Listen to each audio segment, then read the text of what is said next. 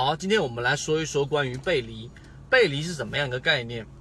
很多买卖个股的话，有没有考虑过你为什么买入这只个股，以及在什么位置上买入会更合适？今天我们提供一个参考，就叫做背离。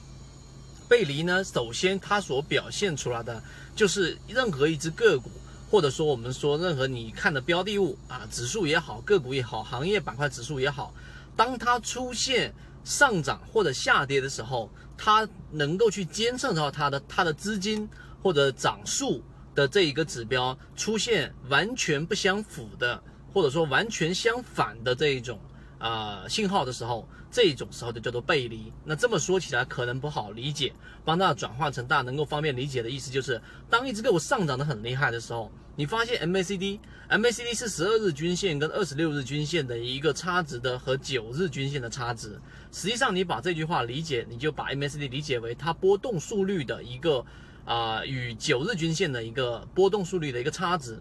那么，当个股涨得很厉害的时候，MACD 的柱体很明显的减弱了。那么这个时候就叫做顶背离。那么底背离更加就是完全相反的意思。当个股跌得很厉害的时候呢，呃，MACD 的柱体很明显的干嘛呢？收短了。以及它所形成面积所消耗的时间也缩短了，这种就叫做背离。MACD 是最容易去理解的一种背离，但是我们今天讲的背离里面还包含着很多，例如说你看到主力资金、主力追踪，我截这张图出来，大家可以看一看。主力在连续的流进，而个股却一直在下跌，这就是我们在讲的中电广通，所以这种也是属于背离的一种。我再给你提供另外一种建议，就是当个股下跌的时候，主力的高控盘控盘度却在连续的攀升，这是我们讲过的德美化工，这是我们讲过的这个中电广通都符合的个股信号。所以，当你在操作过程当中，或者你的系统当中过多的或者很多的掺入到关于背离的概念的时候，你就会啊在介入的位置上能够找到一个比较适合的一个买点，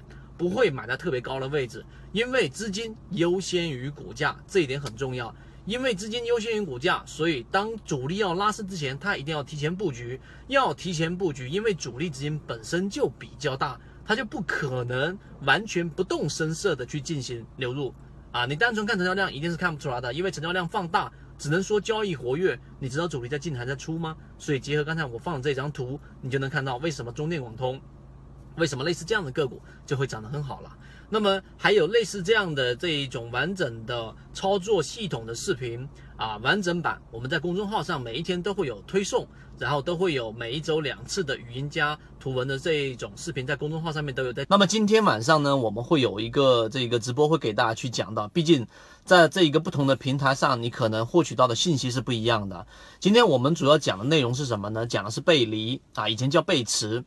什么叫做背驰呢？实际上背驰和背离是一个同等意思的。在任何的指标之下，任何的个股，它都会形成一定的不符合逻辑的地方。什么叫不符合逻辑的地方呢？在你选股的时候，在我们最传统的这一种均线，我举个例子啊，均线交错之下，例如说五日均线跟十日均线之间形成一个这一个交错啊，以前我们在这个缠论里面有提到，叫做这一个男上女下，女上男下。那我说简单一点，就是五日均线就短期均线和长期均线所形成的交叉。